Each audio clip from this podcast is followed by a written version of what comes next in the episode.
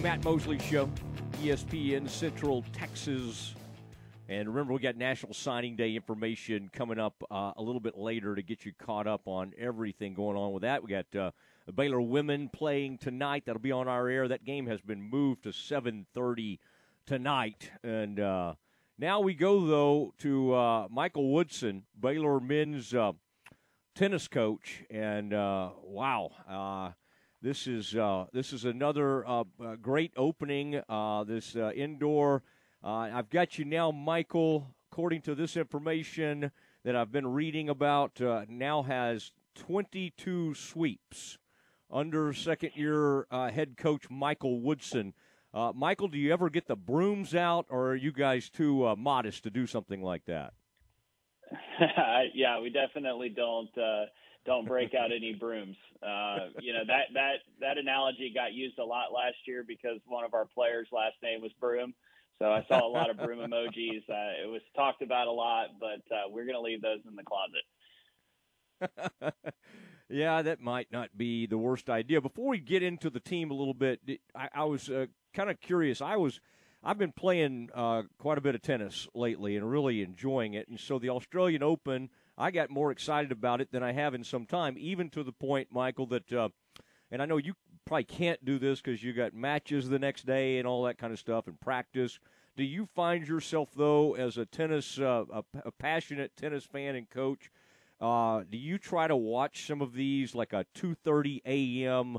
Uh, Nadal playing for his, golly, what was it, twenty-first or twenty-second? twenty-one.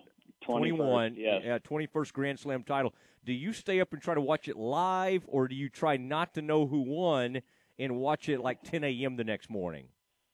I think we all, the whole staff does it differently. We're certainly passionate tennis fans. And, and when someone, you know, as great as Rafael Nadal is chasing history like he was, I think we're all paying attention. Um, you know, I, I actually woke, for that particular match, I woke up in the middle of the night to to uh, deal with one of my little girls and was able to turn it on and, and watch a little bit. Um, so, you know, we're certainly paying attention. We love to watch, you know, watch it on replay. Uh, at least some of the five hours and twenty-four minutes that that match lasted. Uh, you know, so we are busy, but we, we love to watch pro tennis. I think, you know, our guys are, are not far away from that. And so I think it's really good uh, developmentally for them as well as informative for us to, to keep our eye on, on where the game is and, and where our guys need to go to get there.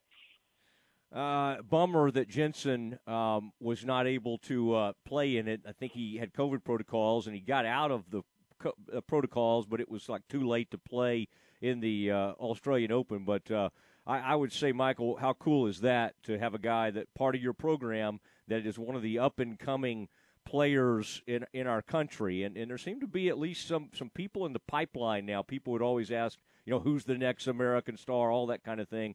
But uh, what's that like for the program when you see somebody like that start to rise up the ranks and uh, get more and more attention? Yeah, it's incredible. I mean, you know, Jensen was A T P Newcomer of the Year, which only goes to one person. It's an amazing accomplishment. Um, you know, seeing what he was able to do really all year, but I think most attention was drawn to how he did at the U S Open, and, and the opportunity to play Djokovic in the round of sixteen was really incredible. Um, you know, he's he's a great young man who's who's growing up, and he's dedicated, you know, most of his life to to his passion, which is tennis, and uh, he's reaching great heights. And I think the, the future is bright for American tennis. And I think he's le- leading the way. I mean, you could debate him and a couple of other guys as who, who's going to ultimately be the best one, but uh, it's exciting to see that for American tennis and to, to have somebody that, Um, you know, was part of our program, you know, leading that charge is really special. Uh, we're, you know, obviously bummed that he wasn't able to play in the Australian, but he's actually going to be playing. There's a new A T P Tour event uh, in two weeks in Dallas, and he's playing. He's one of the headline guys that's playing in it. So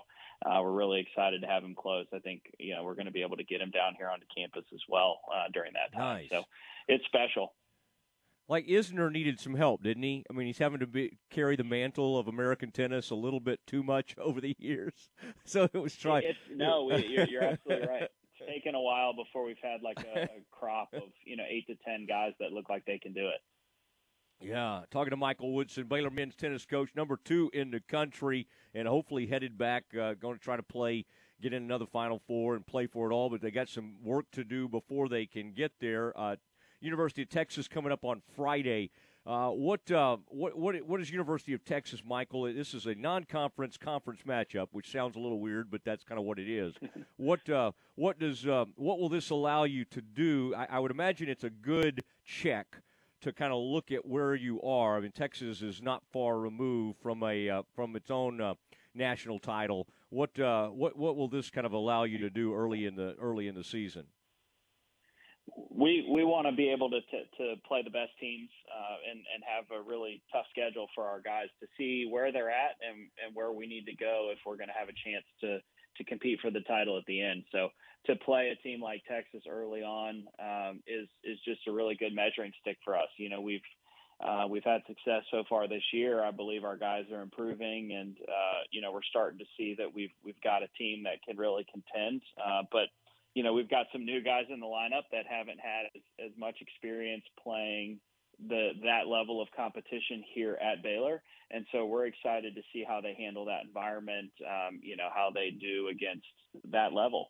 Um, they're showing it in practice. They're showing it in the matches we've had so far. But we really want to give them that test. Uh, you know, because again, you know, the only way to to truly continue to improve is to to get exposed here and there. And I think. You know, Texas has a team that's going to be able to push us, and uh, it's gonna we're going to need to bring our best tennis if we're going to be able to have success. Michael, I was curious. I wanted to ask you about the transfer portal. We talk about it constantly uh, because we talk a lot of college football on this show. It's become a huge thing in basketball as well.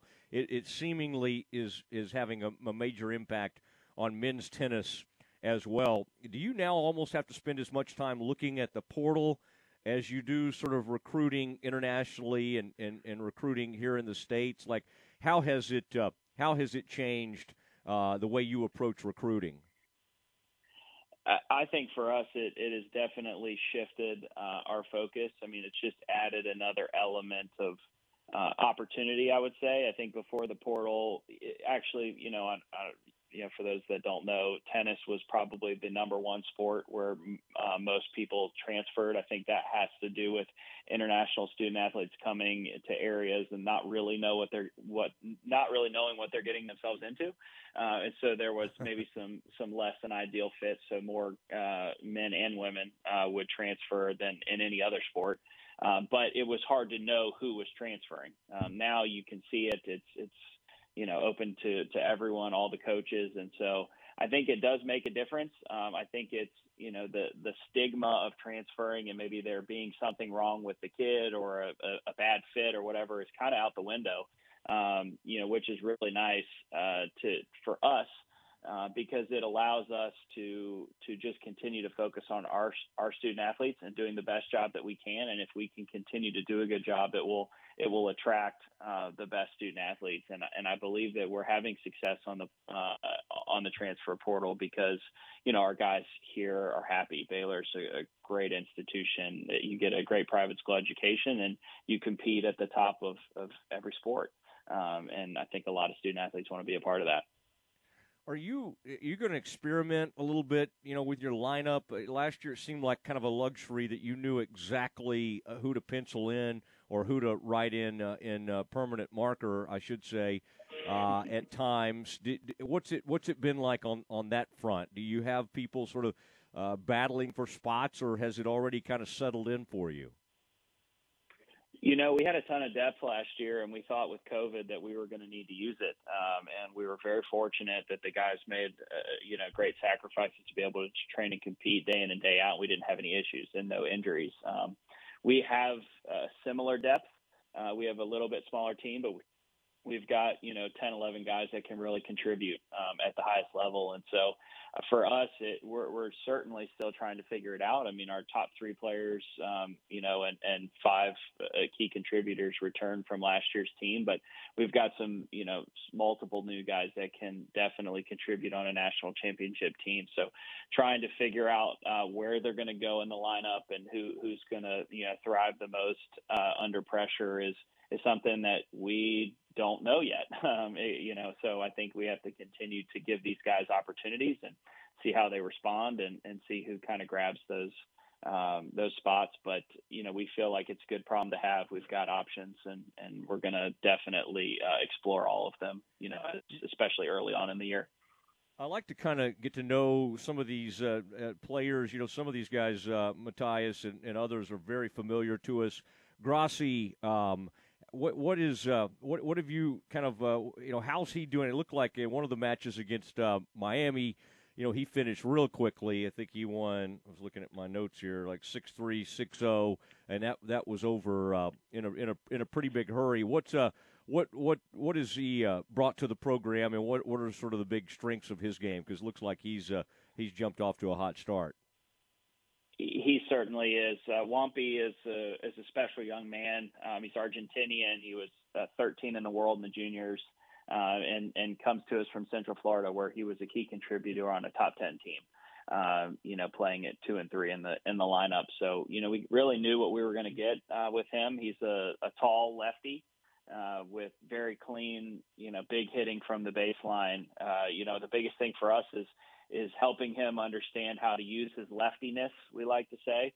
Uh, he, he plays flat and actually, you know, sometimes plays a little bit more like a righty than a lefty. And it's a huge advantage to be a left-hander in tennis because there's not that many of them. And so, um, you know, he's he's using his, his lefty game and, and a really strong power game from the back. And Uh, and is able to to move forward and finish around the net, which is is really fun to watch. Um, he's you know started off six and zero in singles and really hasn't been tested too much. Um, you know, and and so I think he's one of those guys like Spencer was last year that he's playing a little bit lower in the lineup, but uh, you know doesn't take away from the fact that he could could play and win uh, probably anywhere.